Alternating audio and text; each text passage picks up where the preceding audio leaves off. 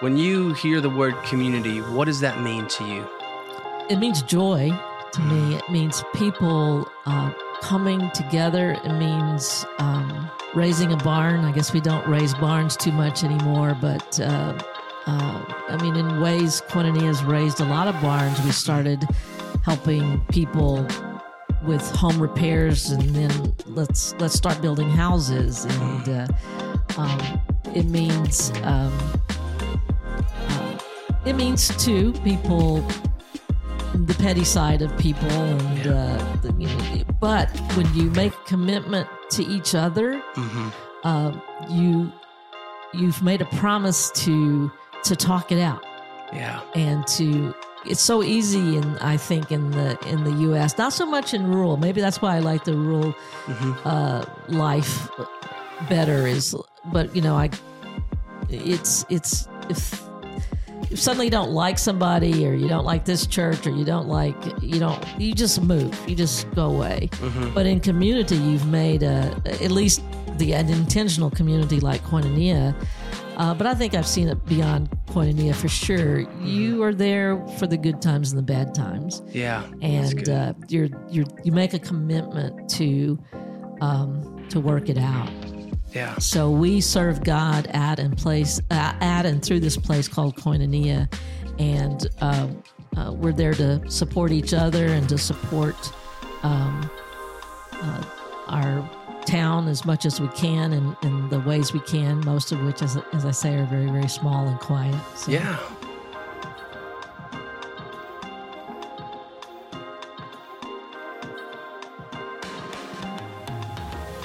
Welcome to the Americus Podcast. My name is John Schroeder, and today I am joined by Bren Dubay. Bren Dubay is the director of Koinonia Farm, uh, which means that she oversees a lot of the mission and vision of the community. Um, she also helps with uh, the training and uh, and just helping people understand what Koinonia is all about. And so, first and foremost, thank you so much for coming and joining us on the podcast. Well, John, I really appreciated the invitation. Yes, So, yes. Well, it has been uh, a blessing to me. So, um, for coming into Americus in around March of last year, uh, I did a few things. I read a little bit about Americus. I started reading books, um, started reading articles, just because I wanted to get to know the city. Uh, and I read about, for example, the 2007 tornado uh, that really affected the city uh, and the surrounding county. And so, but another book that I read uh, was a book called um, The Class of 65 um, that had to do with Koinonia and Americus. And so I read that, uh, and it was it was it was challenging. It was um, uh, something that uh, it really helped me understand a little bit of the history of both Koinonia and Americus. Um, but when I came into Americus, I didn't know how to connect uh, with Koinonia. So I had a friend of mine uh, who told me about you, gave me your number, and I called you, and you were so welcoming. Um, you were so um, uh, just hospitable to me. And then you invited me uh, to the farm for lunch. I got a brief tour of the place. And so now we're here sitting uh, at the podcast. And so, again, thank you so much for your hospitality. Thank you so much uh, for uh, just being a part of the community um, and for sharing a little bit of your story. So, um, when we fill out the online forms, one of the questions we ask is Are you born and raised in Americus? You're not from Americus, but you've been living here for a long time. So tell me a little bit about uh, about you. Tell me about where you've born, uh, where you're raised. Tell me a little bit about your family dynamics. Okay, I um, am from Texas. I was uh, born in um, Angleton, Texas, which was a small Texas town on the Gulf Coast. Okay. And um really, turns out it was only about 50 miles from Houston. But when I was a, a child, it, Houston was this big, scary thing, miles and miles, universe away. And um, I uh, was raised by my grandparents Okay. and um, uh, spent though a lot of time in my godparents' restaurant Okay. in uh, in Angleton. It was called the Angleton Grill, nice. and that's where I. What did they serve there? Well, it was. Uh, Great food. My my godmother could make the best pies and cakes you ever wanted to, to love it. taste. But they had a a, a steam table, and um, I I particularly liked uh, the mashed potatoes. Mm. I remember as a child really enjoying the the mashed potatoes. That's great. And but I learned how to uh, ride my trike in that restaurant after hours, of course. Yes. Um, learned to walk in that restaurant. Said my first sentence in that restaurant. So when I think of Angleton, I think of uh, it was a very magical time. Uh, we lived in a lot of different places in Texas ultimately, um, but uh, those were my formative years, and that restaurant is kind of a.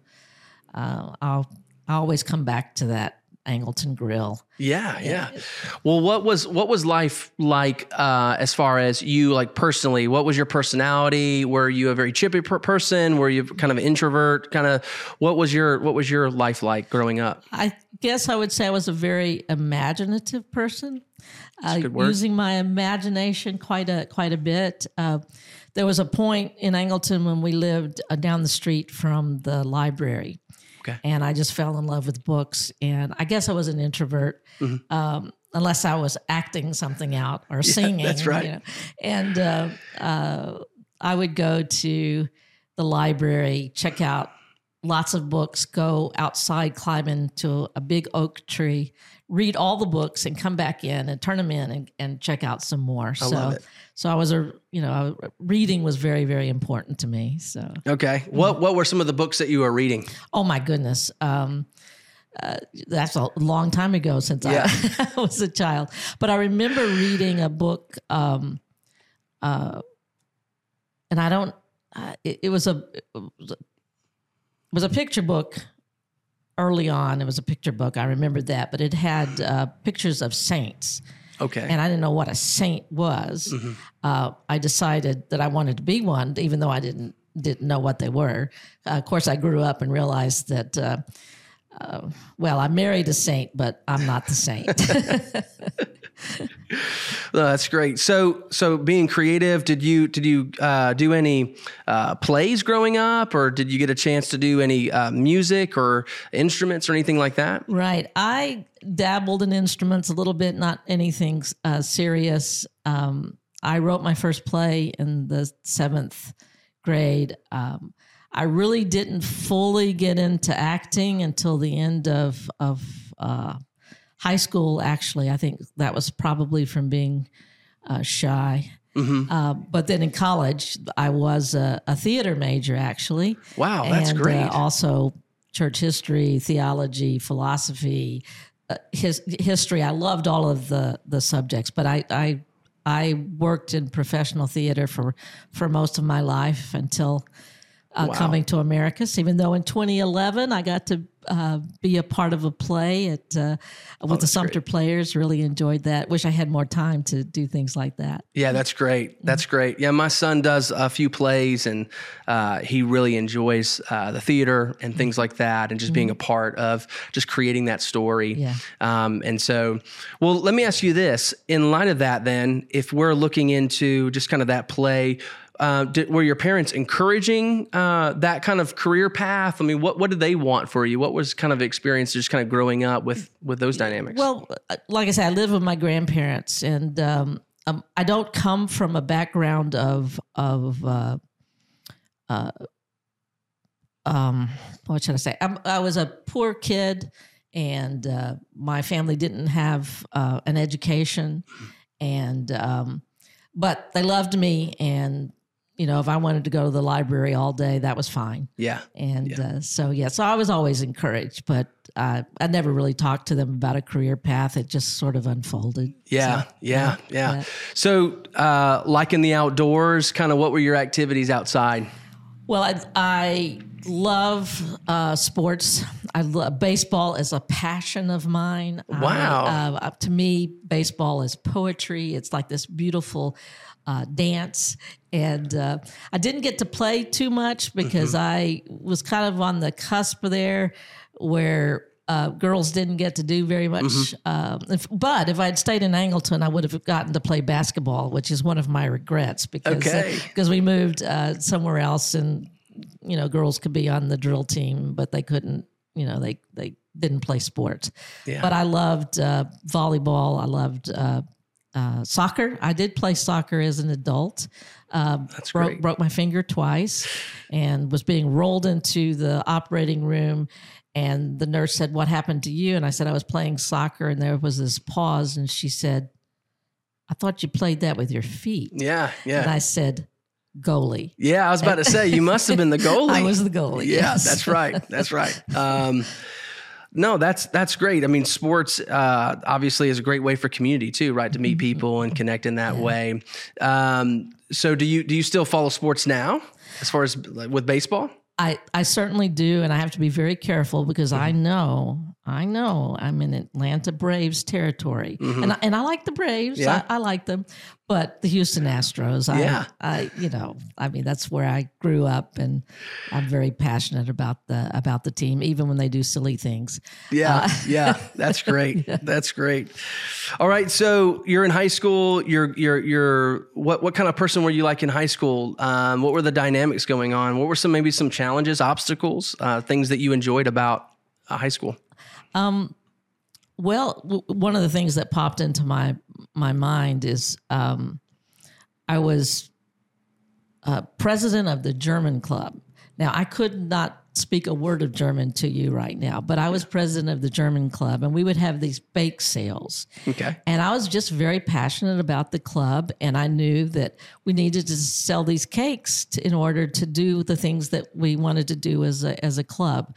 So I spent a lot of time convincing people at uh, you know local stores and shopping malls and things like that to please uh, buy our pies and cakes. So, so no, I was a I was a good student. Um, uh, really had some great. Um, teachers um, had a great math teacher.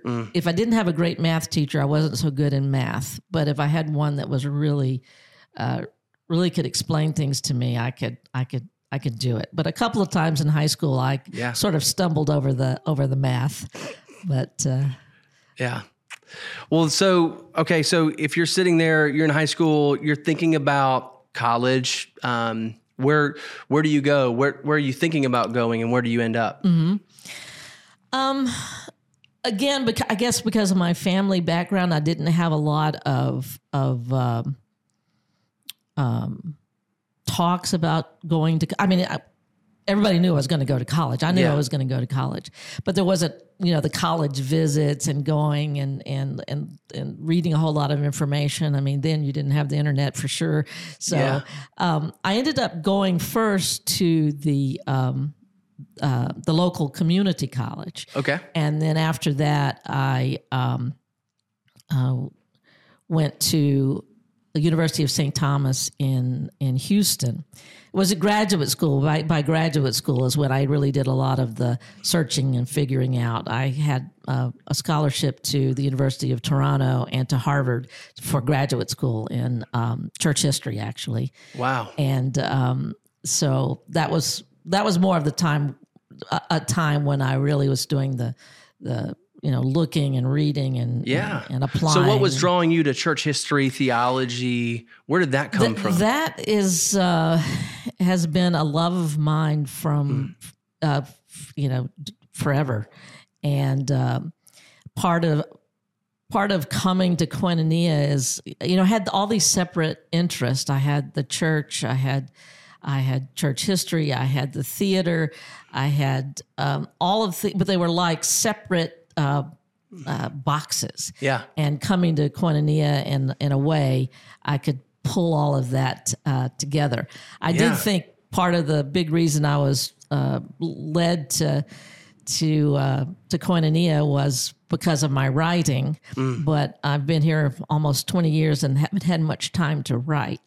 That's right. but, but I'm hoping uh, I'm hoping someday when it's uh, no longer my turn to sit in the chair and wear Mm-hmm. Yeah. the scarlet D on my forehead, Yeah. that, that I will be able to be in the community writing more and and sharing stories. So, Okay, yeah. So, so tell me the year the year that you got to Americus, Georgia. What what led you to get here? Okay, another passion of mine is um, a Montessori education. Okay, And, what is that? Uh, Maria Montessori was a uh, actually a medical doctor, and uh, it's a long story. Just very quickly, she came upon by observation that um, if you give children the right environment for their um, for their stage of development, they will naturally learn. So she just continually figured out what that best environment was, and uh, it it almost became the the the public school. Uh, Woodrow Wilson brought her over. She's Ita- Italian, um, but we had World War One, and then we had World War Two. But anyway, my my children uh, went through uh, a Montessori school. Okay. Okay. And um, so uh, at one point, I had the opportunity to help them uh, at the school get the the uh, 12 to 14 year old uh, time period, and so I was very involved. That's and I came to Americus uh, on their their rite of passage trip. These the these students um, uh, came here uh, to do a uh, week of service at Habitat okay. and we in fact we helped uh, the global it was right before the global village opened and so i was here with with that group of students in 2003 Okay. Yeah. 2003. right and Okay, so I, I did miss a little bit a part of your life, so I want to go back for just a second. Okay. You mentioned kids, so tell me a little bit about uh, your husband and your children. okay um, uh, jim is just one of the most decent uh, he's just great. I, I I enjoy him. We have the same birthday. Yesterday was our was our birthday, as a matter Happy of fact. birthday! That's Yeah, great. Thank you. Thank yeah. you. Um, we met at the University of, of St. Thomas, and uh, was always very supportive of me and all of the things that I wanted to do. And uh, he was an English major, and he was going to go on and get his uh, PhD in English. Uh, both of his parents were teachers. His uh, father was the head of the math department at University of St. Thomas, and his mother taught uh, was chair of math department at at the school where she, a high school where she taught. Wow. And um, uh, so, what he decided to do was to become a firefighter.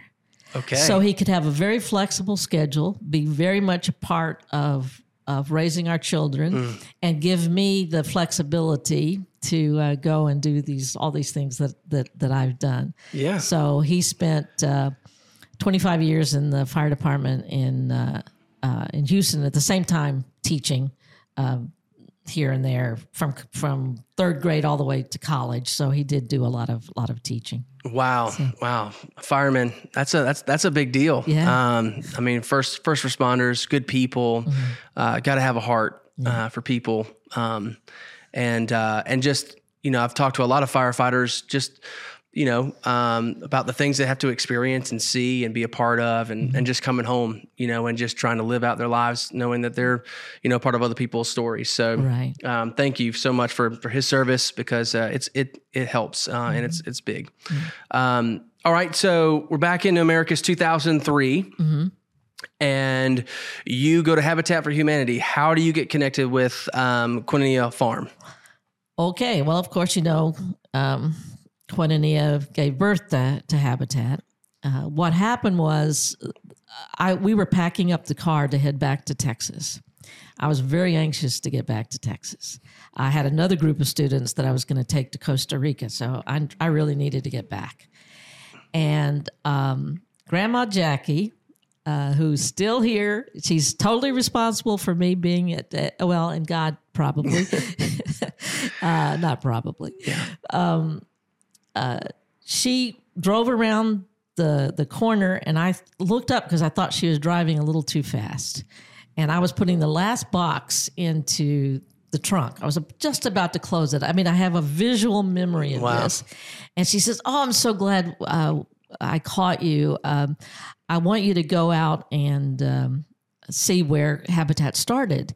And you know, to be perfectly honest with you, inside myself, you know, there's that kind of dark human being where I'm going, I don't want to go see some farm out in the middle of nowhere. Please, I need to get on, you know, the road. Yeah. And and uh, um, but what I said was, like a polite Texan, uh, yes, ma'am. that's right. That's right. what I was thinking was this. What I said was, yes, ma'am. yes.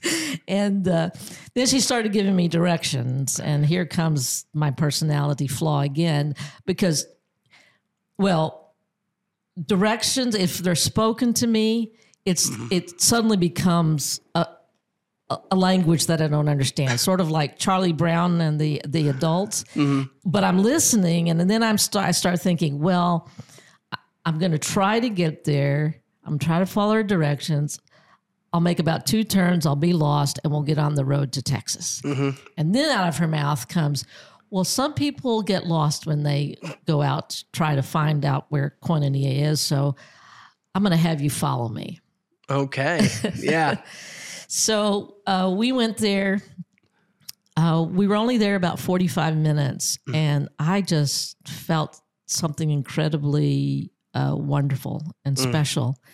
And it meant a lot to me because I saw the the students, uh, and these were 14 year olds leaving, uh, going into their sophomore year okay. um, the school at that time went through the ninth, and uh, it was like they were seeing a lot because because Montessori is very very much about community and and taking care of each other and uh, taking care of the the larger community and uh, you know doing what you can. Yeah. Um, and uh, so I was very very um, I was very moved by that experience, and so I went back and I ordered all these books about uh, Clarence Jordan's books, and, and uh, then things. His talks were still on cassette tapes, so Yeah, I ordered those and uh, went off to Costa Rica, and uh, um, And it was just spinning. it was just spinning the yeah. whole time. And then this new group of students, we were um, planning the trips for the next year, and I thought we should take, you know, one. We we were a little, trip heavy, so I said let's let's do not quite so many. Well, they weren't hearing of this because you know their their classmates got to Yeah. you know, got to go. And uh, so I I had uh, Legacy of Faith, which which was the um, well, it's what Faith Fuller made before she made Briars in the Cotton Patch, the doc, Okay. the documentary about Koinonia. Yes. It's about seven minutes or ele- Mm-hmm. I don't know, ten minutes, and so.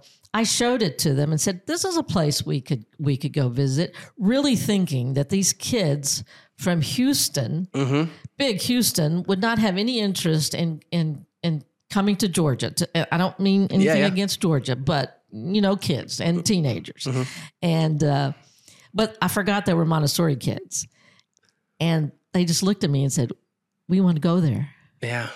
and so we came back, and here I am. Wow. Wow. so what what do you tell your husband? What do you tell your kids? Like we're, we're packing up. We're we're we're moving here. Well, you know, uh, Koinonia had had uh, kind of moved away from its communal roots in the '90s. Um, you know, I think for for understandable reasons, eh, but it just it didn't work out, and uh, so it kind of went through some struggles in the 90s, different struggles than it went through in the 50s and 60s, but some struggles. And so they they had adopted in the 90s a nonprofit business model. Absolutely nothing wrong with nonprofit businesses. We we need them, and um, but it just wasn't working for Koinonia. But they still had that model, and so they were doing a national search for an, executive director. And um, I, you know, my life was great in Houston. and I had it all planned out, and you know, I I really I had my roadmap Yeah. and uh, David Castle, who was uh, a board member who actually was living at Koinonia at that time, um, was talking to me about about the position, and I said, you know, well, if you'd give me a job description, I'd like to pass it uh, out to a few people I know in Houston. And uh, so he did that, and then he said, "What about you?" And I said, "No." Yeah. Um, so that was November of 2004, uh, 2003. In uh, January 2004, there was uh, uh, the last weekend, last weekend of January. Um, the the board uh, brought in the four finalists for the job. So I actually came to Koinonia the conventional way Okay. and um, and so we we were Jim and I were offered uh, the opportunity, but the the reason. You know, you asked me Yeah. what did my kids say? What did my husband say? Well, when I went back in in November with this job description, firmly saying no, I was kind of joking with Jim um, about you know, this opportunity.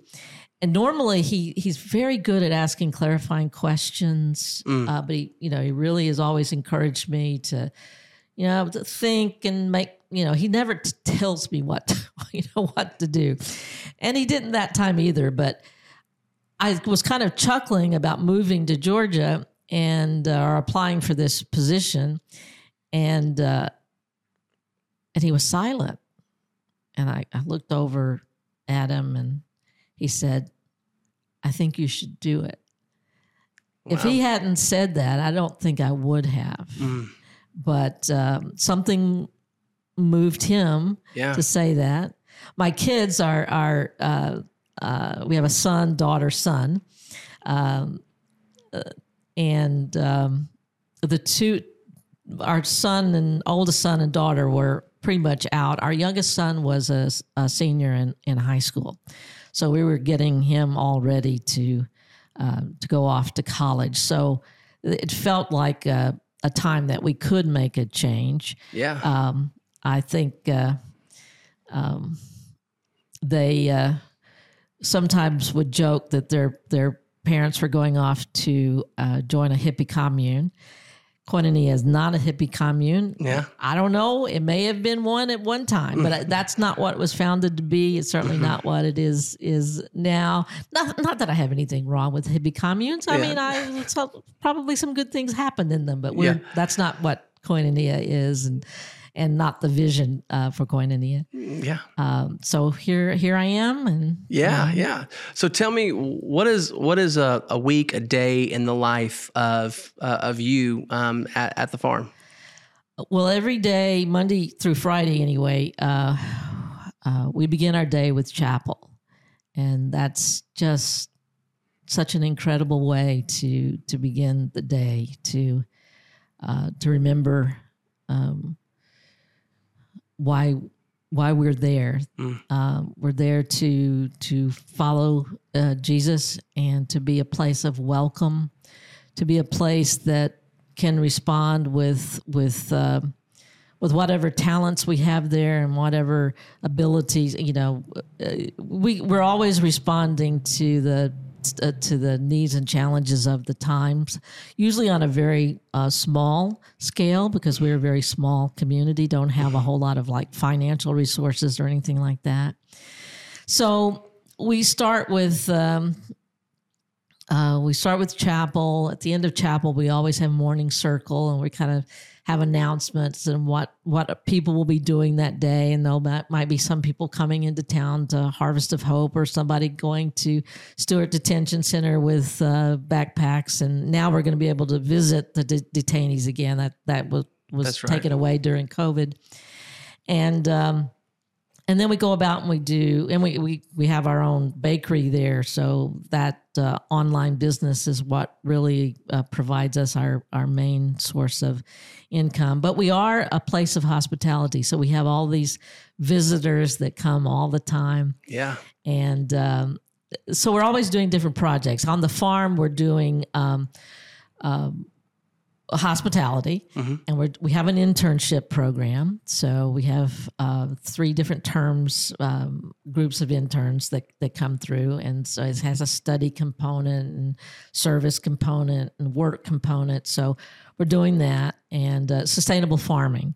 Uh, actually that is the hardest one. Yeah. yes. because um, um, sustainable farming requires a farmer, and uh, farm farmers have to come and stay. And we certainly have more people coming and and going than we have coming and staying because in the 90s uh, when we went through that uh, uh, a lot of great people, but a lot of the people that were there for the community uh, moved on. Uh, so it's going to take, I think, a long time. It it has been taking a long time to kind of rebuild that that core group of people that uh, that will stay there Yeah. and do all the things that that we do. We we are very much um, relationship uh, we've always been focused on relationship, but we're- we're very, very careful not getting into programs because the person that's passionate about the program, you know, might move on, and then there you have that program and no one to to you know to run it, and you Yeah. can really disappoint a lot of people that way. Yeah. Um, so, and I do a lot of traveling and and talking uh, uh, about um, about you know j- different. Well, about koinonia, of course, but but other things as well. I try to spend a certain amount of my week writing, um, and talking. I'm I am I'm actually a um, certified whatever that means spiritual director. So I spend a time one on one with people, um, and um, uh, we always have lunch together. Yeah. Uh, and uh, that's a joy with you know with guests and visitors. Um, and thank you for coming out. And yes, you Yes. did the short tour, but you need to come back for the long tour. Yeah, yeah, absolutely. I got a chance to uh, to watch the watch the film, Mm-hmm. um, uh, Briars in the Cotton Patch. I did do that, and um, and yeah, I did, definitely need to come back out there and Mm-hmm. Yeah. finish. Yeah, So, for sure. for sure. well, let me ask you this: since we're talking about koinonia, let's let's just do some basic stuff as far as what does that mean? Mm-hmm. What is what does koinonia mean? Uh, koinonia is a New Testament Greek word, and it means communion. It means fellowship. It means community. Um, and my understanding is that first, you know, Jesus the Jew and his Jewish apostles, and then it kind of morphed into the way, people following the way, the way being Jesus. And then it was referred to as the koinonia, so the church, and then it was the church. Uh, So koinonia is is uh, uh, it's it's what the early church uh, was was called bef- bef- before it became church. Yeah, yeah. And and how did that how did that start? When did that start? Kind of give me a just a you know just a, a brief run view a, a run through how it started. How koinonia started? Yeah. Um, Clarence Jordan was a from Talbotton, Georgia, and just down the road and um, or up the road. I can't remember which direction it is. Somebody seeing this will will tell Yes. me what direction it is. Yeah. He um, came from a good Southern background, um, uh, upper middle class. Um, but he decided he wanted to pursue agriculture because he really felt like if he knew more about scientific farming, he could go and and uh, be involved with with the tenant farmers, still tenant farmers, then black and white, and and bring some of this scientific knowledge uh, to farming. And but as he approached the end of his undergraduate degree, or um, he felt a call to the to the ministry. So he went to the Southern Baptist Theological Seminary in uh, Louisville, Kentucky, Yeah. and got his PhD. Um, he became a new uh, New Testament Greek scholar. So the guy was brilliant, charismatic. Um, died way too young, f- at only fifty seven. Uh, so he had this. He wanted to. Um, uh, he thought if small groups of people would uh, come together, live like the early church lived, share things, because if you share things, then you have more things that you can that other people might need. Yeah. And uh, so he uh, and his wife Florence and another couple, Martin and Mabel England, decided to to do this experiment in Christian living. Uh, which the experiment was you open the Acts of the Apostles and there's there's this description. So he was trying to do what Scripture said, taking it taking it literally. Yeah. And so they uh, came in uh, officially in November 1942. Is uh, so so Koinonia just turned uh, 80 years old. Wow. So so he had a vision of of being a community of of people. Um, uh, praying, working, serving, um, and farming was huge. Um, he brought the uh, um, the chicken business, as I understand it, to Southwest Georgia. He and people would come to see um, because he had so many chickens and they were all laying, and how how how did he do that? Yeah. And he shared this knowledge uh, with with others and um, in the area, and uh, but farming was the way that the community earned a living, and then there there you know some it was just a different time Mhm. and uh, when um, um, got in trouble because it you know really practiced um, all people no matter their race background etc whatever are brothers and sisters and at that time it was not it was frowned upon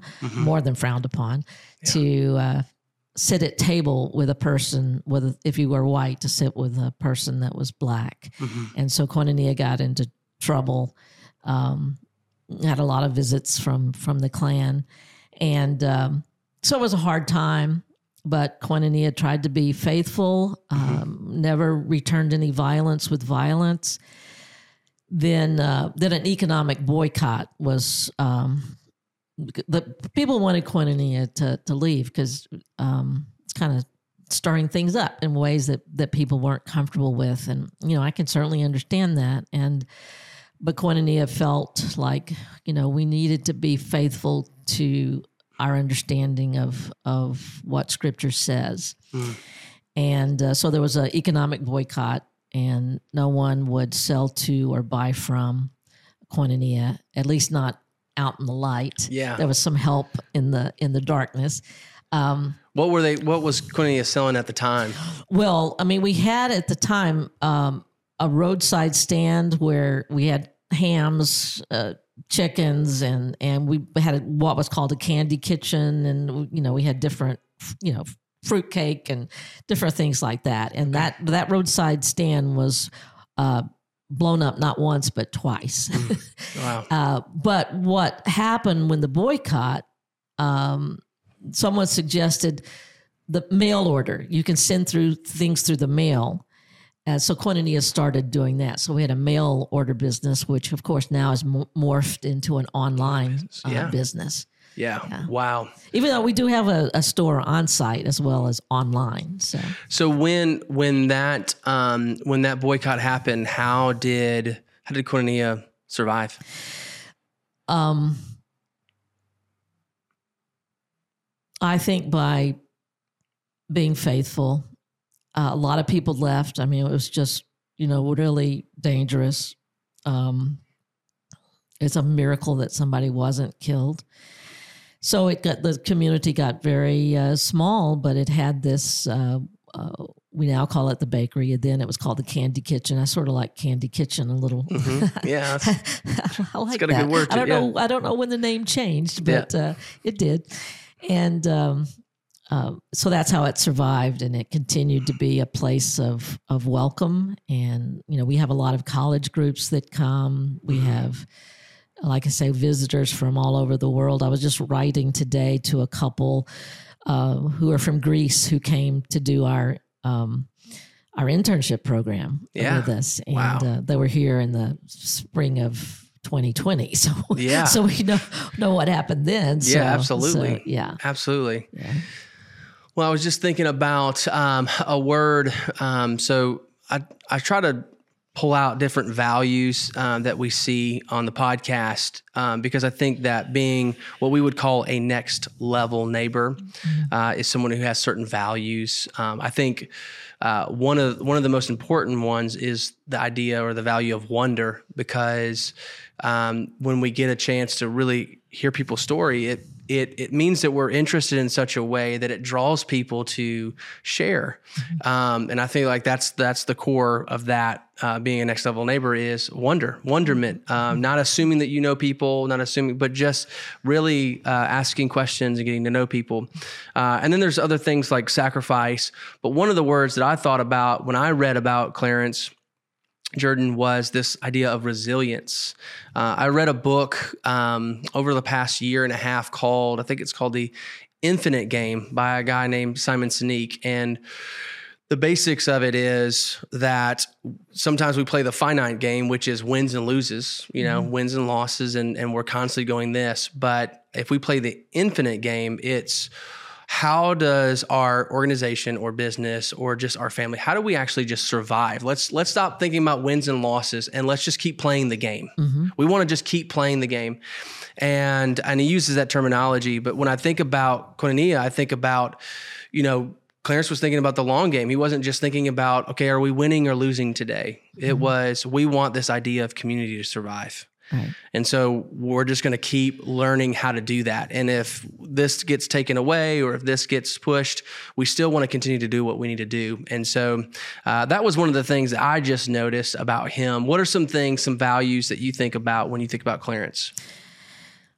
Well, he was. Uh, I mean, is a is a word that I um, have already used several times. He was very faithful, very faithful to um, his understanding of Scripture, and he was a New Testament Greek scholar. A scholar, so he was reading. Uh, he knew what the words meant, and I think he fell in love with the word, the capital W, and he really um, he persevered. Um, he gave of himself. He uh, worked very hard, both both both his intellect and his ability to be a farmer. I mean, what a great uh, uh, combination. I mean, he was a scholar farmer, Yeah. and uh, um, and he made himself available. Um, he uh, was a sought after speaker, not so much in Georgia during that that time. At first, he was, Yeah, but yeah. but then th- th- that period he he wasn't, and but he traveled all over the country and uh, really um, challenging people. I think in in a in a good way Mm-hmm. about you know if you're going to um, be a follower of Jesus, then you know put on the flesh. you Yeah. know, um, uh, don't you know put you know make Jesus pretty and put him up in heaven, and I'll see you in the by and by. It's like what are you doing right now? Mm. and uh, doing the best you can um, to uh, be in a relationship with people, be a neighbor uh, to people. Um, one of the the stumbling, I'll, I'll be honest with you, one of the, the stumbling blocks for me is I've spent so much time at Koinonia going away from Koinonia, talking to people, uh, you know, giving talks here and there, and then being back at Koinonia and trying to to um, do my work there on, physically on the farm and all the visitors that are coming. Um, but if I had to do it all over again, I would spend more time out in the Americus community, and I'm hoping that the last half of my of my time as uh, uh, as a community member at, at Koinonia, which we did return to the original vision. We had uh, in 2005 we returned to the original vision. So um, uh, I am um, a community member. I do live there, Yeah. and um, I, you know, spending more time with with the with the people and with with the neighbors. Um, but but Koinonia um, and, and Clarence, Clarence was just a man. He was a man of. Uh, I, I, this is kind of cl- cliche now, but he was a man of action. He he lived it. He didn't just talk it. He he lived it. And uh, Yeah, that's good. Yeah, I um when I think about um you know Americus um I have been encouraged by where it's at since reading uh, material like that and kind of seeing the history. What do you think about how do you think Clarence would respond now to the way that things are? probably the same way he responded then. Yeah. He, yeah, he was he was f- he was a funny man, uh, uh, smart, oh so smart, and a good neighbor. You know, and he would he would be a good neighbor, Yeah. and he would go and do what he could do with the resources uh, he had. Yeah. I mean, it was his idea to um, uh, start this fund uh, for humanity, and this fund for humanity would do a number of things, and one of the one of those things was build houses. Yeah. And of course, that became well. First, it was Koinonia Partnership Housing, and then it you know then it ultimately went on from you know Koinonia and became Absolutely. Habitat, Absolutely. and now we have the Fuller Center for Housing. Mhm. Um, so so many things were birthed at at um, at Koinonia. Yes. Um, Yes. so it's sort of this uh, incubator, Mhm. and lots of people from Koinonia have gone on to do really great, great, uh, Yeah. great work. Do you think that um, if if he were to see now, um, for example, just Americus as a city, uh, and see how how it's integrated, we know that there's still things that we need to continue to grow and progress in. But do you think that he would be happy about that, or do you think that he would have a continual drive to see some other things happen as well? I think he would have continual uh, drive. Mm-hmm. Um, um, yeah, I I think uh, he was a pretty challenging guy, not in Yeah. Mm-hmm. an arrogant way, but he really tried to live it. And a lot of people that really try to live it f- down deep into their bones get into trouble. So he'd probably Yeah. be in trouble. Yeah, that's right. something. That's right.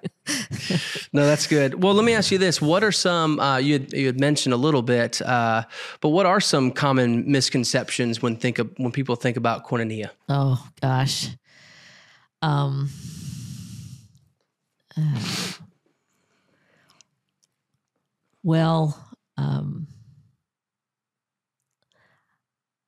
I think, you know, they think of hippie commune, um, which depending on your age, some people wouldn't think a hippie commune is such a bad thing Mhm. but they they um, they don't see the connection between um, koinonia and being um, dedicated to live like Jesus asked us to live. That's all we're trying to do. And Yeah. I'm not saying that other people aren't doing it in their walks of life, but that's what we're trying to do uh, at uh, at koinonia. And um, I guess because of my Montessori background and some some other background Yeah. things that I have, living in community isn't a in a isn't strange to me. Mm-hmm. You know, you go to other parts of the world and you have families, uh, extended families living together, and you have villages.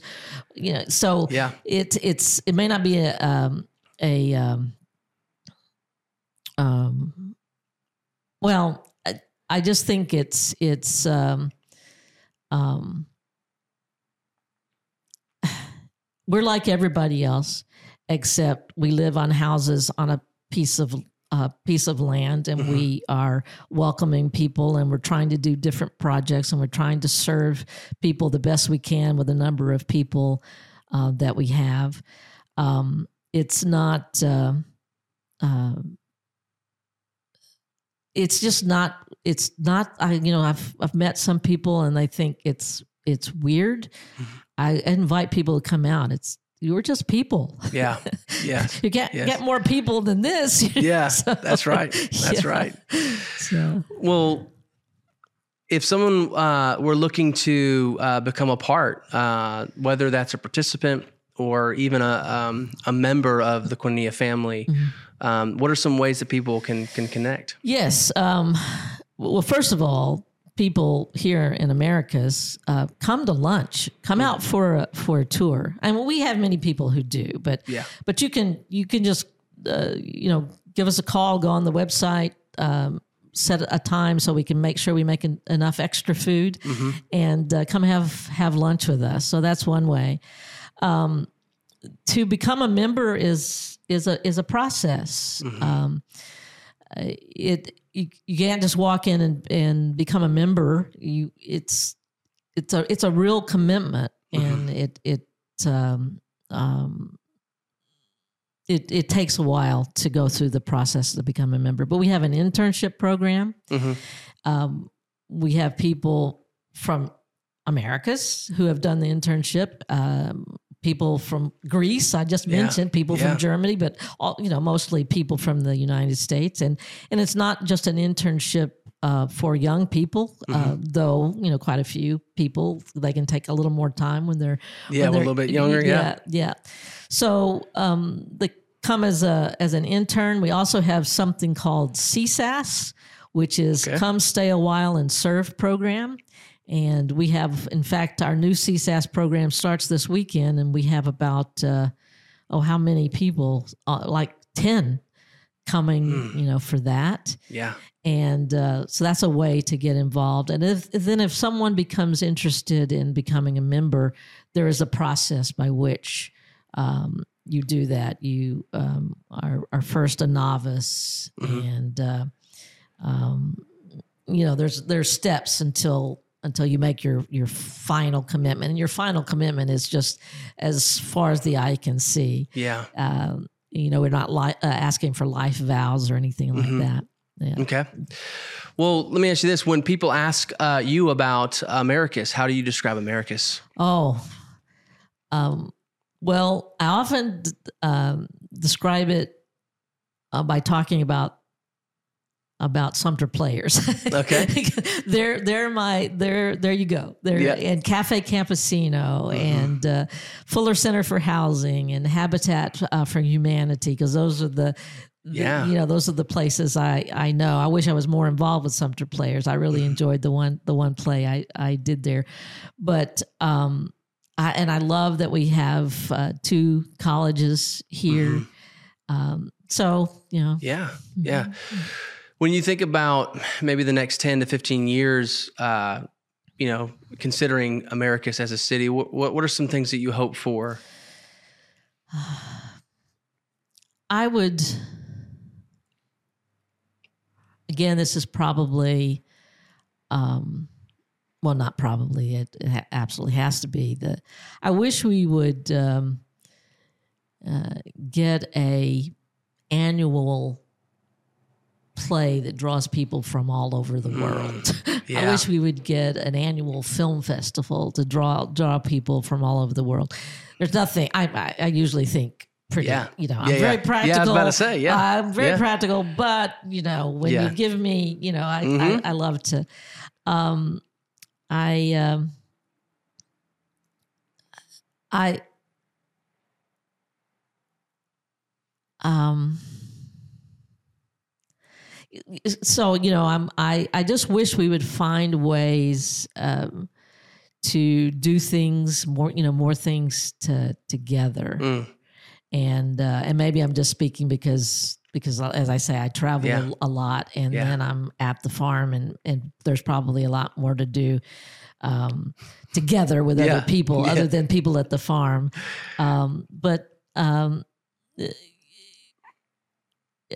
I, I just have a lot of of uh, respect and love uh, for Americus, yeah. and I think it is a place that is. I mean, just in you know, someone from Koinonia to see the growth that uh, um, that has happened, but but I, we have a long way to go, Mhm. um, and uh, I, I wish the races would come together more. Mhm. And I'm not talking about um, not honoring each other's, uh, you know, because sometimes races coming together, it means let's all melt down and look more like me. Mhm. Yeah. And I don't mean that at, at Yeah. all. I think everybody has has their beautiful traditions and and uh, yeah. you know I'd like to see our our uh, public schools more um, Mhm. you know integrated. Um, um, I, it's just I- I really fell in love uh, with with Americus, and I hope um, as I probably enter my last years at, at Yeah. Koinonia that that I get to do more in a, in Americus and getting to know the people in Americus. And Yes. someone else can sit in my chair and do all the traveling. yeah, and that's do- right, and that's right. the speaking engagements and things like that. So, Well, with what I've I've heard from you, uh, even the last the last few times that we've just discussed, I think you would be a great asset, um, just as you continue to to get more and more involved in the city, um, and see some of those things even come to light. Let me ask you this: um, what what are some basic principles that Koinonia does uh, that as that, that you could share with us to help us be better neighbors in our own communities, whether it's in our street or just in a larger context? What are some pr- principles that would just be be helpful for uh, just a, a neighbor? uh, we try to make time for each other and for people, for for our uh, visitors, for our neighbors. Um, we try to. I mean, we work hard, but we try to work at a. I, I'll tell a quick story. Okay. Um, Clarence Jordan and Millard Fuller, uh, who was a member of Koinonia that went on to found uh, Habitat for Humanity. Yeah. Millard was a young man. He met Clarence, and he was firing all these questions, and they were they were um, packing uh, uh, pecans, um, and um uh, finally, um, Millard was was asking so many questions, and finally Clarence, you know, just kind of sat down on the on the bag of pecans or a, a stool there or something, and and uh, Millard said, "Oh, oh, Clarence, I'm I'm sorry, I'm keeping you from your work. I I'm, I, I apologize. I'm just you know talking your ear off." And Clarence said, um, "People are more important than pecans." And so, uh, just has this this. Um, uh, we want to we want to be in relationship with each other and with with other people. Um, so that's uh, one thing that we do. Yeah, Uh, hospitality is huge, and and you know I think Americus is a, hosp- a hospitable place, but Yeah. but Koinonia it, we really welcome um, this whole idea that you know Mm. you may be welcoming angels or you may be welcoming Jesus Himself. So Yeah. so Wow. we are a place of welcome. So I think that's very important. We're also, um, this is a little more controversial. Um, we are really trying to learn how to uh, grow um, pecans without um, fungicides, insecticides. Um, we're trying to grow things naturally, and it's a long, hard experiment, as any other uh, Yeah. pecan farmer around here will tell you. But we really try to we focus on the soil, and we try we're trying to get our soil as as uh, healthy as possible. Because doesn't it make sense that that healthy food would come out of healthy soil? So we're doing a lot of that kind of uh, that kind of work. Um, Yeah. I was able to. Um, uh, got invited and was able to teach a playwriting course at uh, at Georgia Southwestern. I, you know, uh, I wish um, That's great. the whole theater thing was still going on there Yeah. and that I could- would have another chance to. So Koinonia is always doing, um, uh, you know, like I say, responding Yeah. to. uh, We're very humble, very quiet, very small, but we really we really want to be in relationship and Mm-hmm. do what we can with the people that that we have. Yeah. Yeah. And, uh, yeah. Well, I mean, it definitely sounds like hospitality. Um, but with that, there's intentionality, which means that you create space for new environments for new people to come in. And I think being a, a next level neighbor, being a, just a good neighbor, uh, following the ways of Jesus is you have to do it in such a way, in such a pace that you almost have to be ready for the urgent and have time for it. And so, um, and we don't really live in a world uh, in a culture that um, gives you guiltless margin. Right. It's just not. It's not available. Um, so if you're not doing something, that means you're being lazy. Right. but if we don't create margin, then it's hard to be available to people. Uh, and that that's what it sounds like to me is you're you're being hospitable, you're being intentional with that hospitality, so that you can bring other people in um, just when they're just ready. Um, and so I think those things are huge. I thank y'all so much for what you guys have done, what that means for this city, um, with it going, you know, uh, all the turmoil and the tension that's been there, but at the same time, how it's going to continue to stay here and be a great reminder of what community looks like. Um, so let me ask you this as we kind of wrap up. Um, what's a what what how do you describe um, your your your favorite time of year? What's what's your favorite time of year? Well, even before coming to uh, Koinonia, I love the fall. Okay. Uh, uh, just a beautiful time. Well, at Koinonia, um, we earn most of our budget in two months, November and December, because of our online online business. But in the fall, um, uh, just the change. Of course, weather's kind of unpredictable right now, but I love how it suddenly becomes cooler and. Uh, uh, everybody's so focused at Koinonia on uh, the pecan harvest and making the things in the bakery and then shipping um, the shipping the nuts out of Georgia or Yeah. within Georgia. Yeah. And uh, so I, I love the fall at, at Koinonia. And I say that, and then I instantly think about the spring when we have, you know, spring uh, break groups coming. Yeah. And, uh, uh, yeah, we, you know, we have guest housing. We have, um, you, know, I hope a lot of people that uh, that are hearing this uh, Yeah.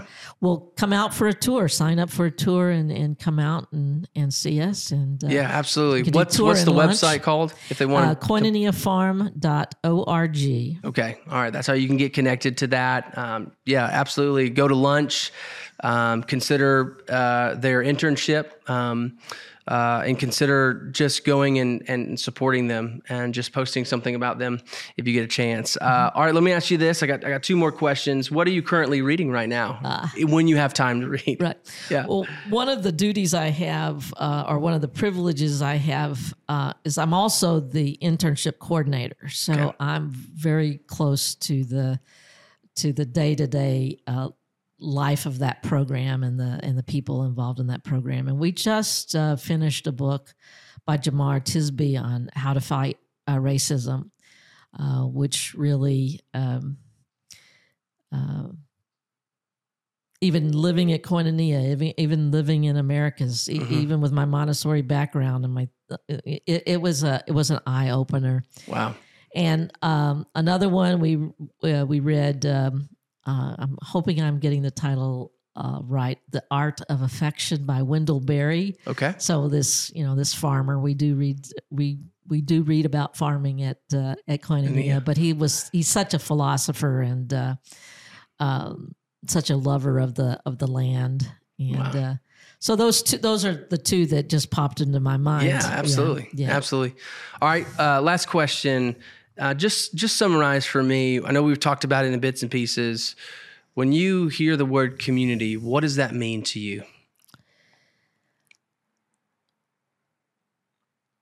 it means joy to me. It means people uh, coming together. It means um, uh, raising a barn. I guess we don't raise barns too much anymore, but um, uh, I mean, in ways, Koinonia has raised a lot of barns. We started helping people with home repairs, and then let's let's start building houses. And uh, um, it means. Um, uh, it means too people the petty side of people and Yeah. uh the, you know but when you make a commitment to each other Mm-hmm.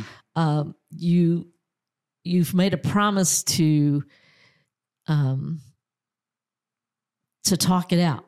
Yeah, and to it's so easy in I think in the in the US not so much in rural. Maybe that's why I like the rural hmm uh, life better is but you know i it's it's if if suddenly you don't like somebody or you don't like this church or you don't like you don't you just move you just go away. Hmm but in community you've made a at least the an intentional community like koinonia uh, but I think I've seen it beyond koinonia for sure. You are there for the good times and the bad times yeah. And uh, you're you're you make a commitment to um, to work it out. yeah, So we serve God at and place uh, at and through this place called Koinonia, and uh, uh, we're there to support each other and to support um, uh, our town as much as we can in, in the ways we can. Most of which, as as I say, are very very small and quiet. So, yeah. Oh, I just I, I, I just had a question um, that just kind of popped up in my mind because we're talking about community, then we're talking about church. Is uh, is Koinonia? Is it a is it a church? Is it a family that goes to a church, or what is that dynamic? right. Uh, it's we function as a house church. Uh, as I said, we begin with chapel every morning, and then we have gathered worship on Sunday evening. But the thing I love about Koinonia is is almost from the beginning, is that uh, they also went to churches in in town, if you Yeah. will, and um, so we all. I mean, we are Baptist and and Lutheran and uh, Mennonite and Catholic and uh, and I Yeah. love that and, Yeah. and all of these different um, denominations, if you will, can come together and live together in in in peace. we can Yeah. get along, Wow. And- but it's also wonderful to to go out on. Uh, depending on which tradition you're in, you go out on Saturday to church or or Sunday to uh, to church, and you have because Koinonia was never meant to be an island. It was always about being a, a neighbor and reaching out and being involved. And uh, I mean, we've had periods of Koinonia's history before we kind of lost the communal part in in the 90s where school teachers they were school teachers they were uh, nurses uh, Yeah. yeah so yeah. That's awesome. Yeah, thank you so much. That's that's a good clarifying question for me too.